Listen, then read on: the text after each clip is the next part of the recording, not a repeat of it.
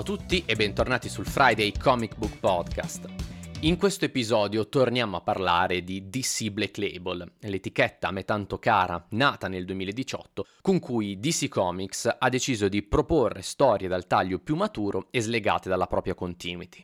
Come dicevo nel secondo episodio del podcast, seppur con un inizio in salita, la manovra della DC a tre anni di distanza si è rivelata di enorme successo, poiché i titoli a marchio Black Label sono riusciti a slegarsi dal pesante bagaglio della continuity, risultando appetibili per i nuovi lettori. Non tutti i lavori pubblicati dall'etichetta risultano però a sé stanti, proprio come Free Jokers, titolo legato fortemente agli ultimi 30 anni di continuity batmaniana e protagonista di questa puntata del podcast. La miniserie in tre numeri di Jeff Jones e Jason Fabok fu uno dei primi titoli ad essere annunciati, creando aspettative altissime. Dall'annuncio alla sua effettiva uscita passarono diversi anni, una gestazione lenta dovuta sia ai numerosi impegni mediatici di Jones come figura di raccordo tra fumetti e adattamenti televisivi e cinematografici, sia per la dovizia nell'arte di Fabok nel ricreare le atmosfere e le simmetrie viste sul finire degli anni Ottanta sulle pagine di The Killing Joke. Free Jokers si pone appunto come seguito ideale di The Killing Joke, l'albo di Alan Moore e Brian Bolland, che fornisce delle possibili origini di Joker. Un albo consacrato come una delle migliori rappresentazioni della dicotomia tra Batman e Joker, dove tra l'altro Barbara Gordon viene resa paraplegica da un proiettile sparato proprio dal clown. Il titolo di Jones e Fabok si pone quindi come obiettivo quello di portare avanti alcuni spunti lasciati volutamente in sospeso da Moore e che inevitabilmente deve anche affrontare le conseguenze di A Death in the Family, l'altra importantissima storyline che a fine degli anni Ottanta sconvolse l'universo dell'uomo pipistrello per la morte di Jason Todd, il secondo Robin avvenuta proprio per mano del clown di Gotham. Free Jokers vuole quindi essere la terza tavola di questo trittico, un seguito derivativo e debitore delle opere di Moore e Starlin, con cui chiudere finalmente un cerchio aperto più di 30 anni fa.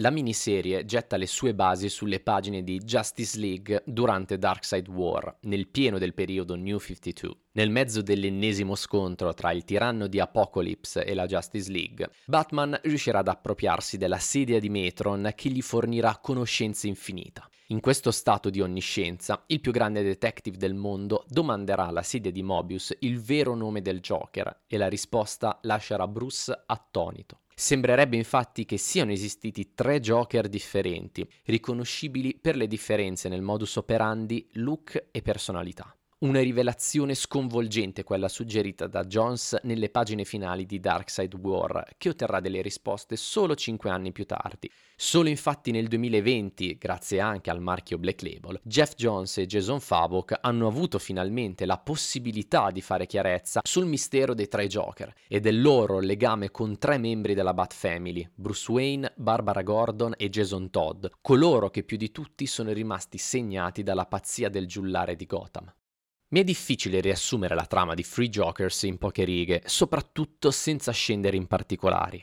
Quella di Jones e Fabok è un'intrigante indagine volta a risolvere uno degli enigmi più affascinanti della storia recente e in parallelo rispondere anche alla madre di tutte le domande, ossia chi è veramente Joker? Per farlo, gli autori iniziano con il mostrare le cicatrici dei loro protagonisti, in una sequenza di apertura ispiratissima.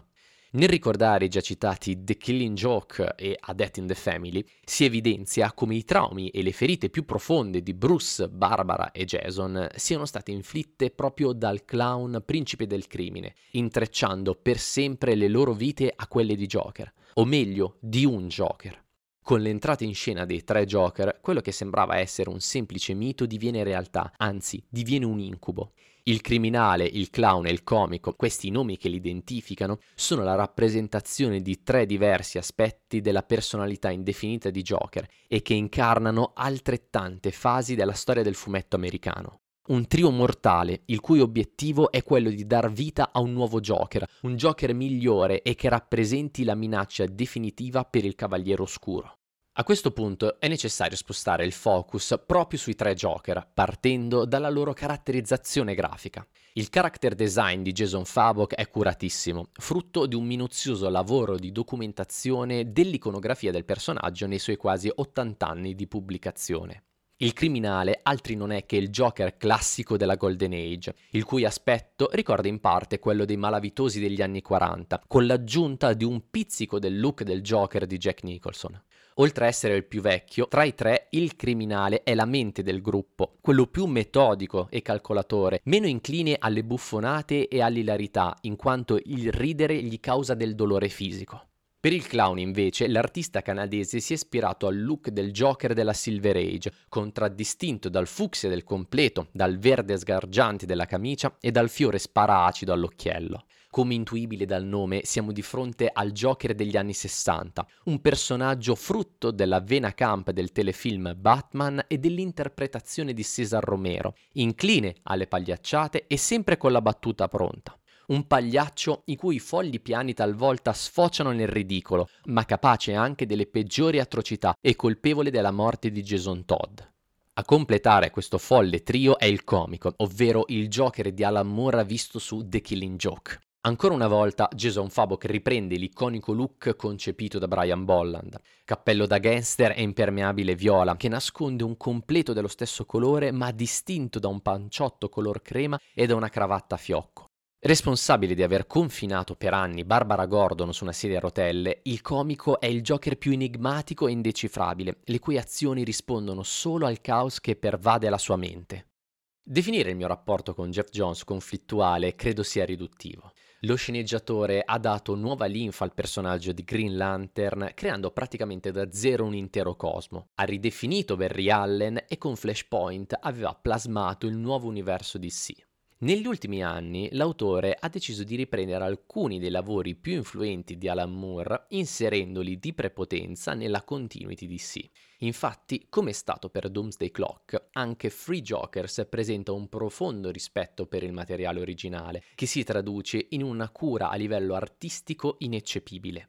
Ogni volta però che Jones si è trovato a dover scrivere Batman, ho sempre avuto l'impressione che non capisse il personaggio. Forse perché inconsciamente spalleggia per Al Jordan, oppure semplicemente perché Bruce non è un personaggio nelle sue corde. Fatto sta che ogni volta che si è cimentato con il pipistrello, per me il risultato è stato pessimo o nel migliore dei casi anonimo. In questa miniserie però sono rimasto piacevolmente sorpreso. Ad eccezione infatti di quanto si possa pensare, in Free Jokers Batman non è il protagonista, poiché il rapporto con la sua nemesi è stato definito proprio in The Killing Joke.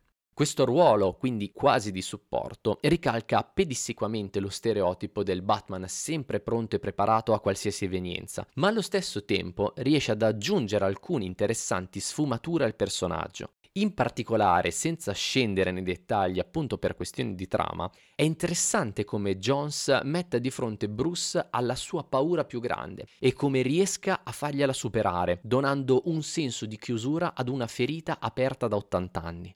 Quindi i veri protagonisti di Free Jokers non sono altro che Barbara Gordon e Jason Todd. Entrambi vittime della pazzia di Joker, i due alleati del pipistrello sono la personificazione dei due modi di affrontare il dolore a seguito di un trauma. Dicevamo all'inizio che il primo numero si focalizza sulle cicatrici dei protagonisti. Ecco, il secondo ci mostra le loro conseguenze, ossia il lasciarsi il passato alle spalle e letteralmente allontanarsi da esso con le proprie gambe, oppure l'essere succubi del proprio trauma e lasciare che il dolore, la paura e la violenza detti chi siamo.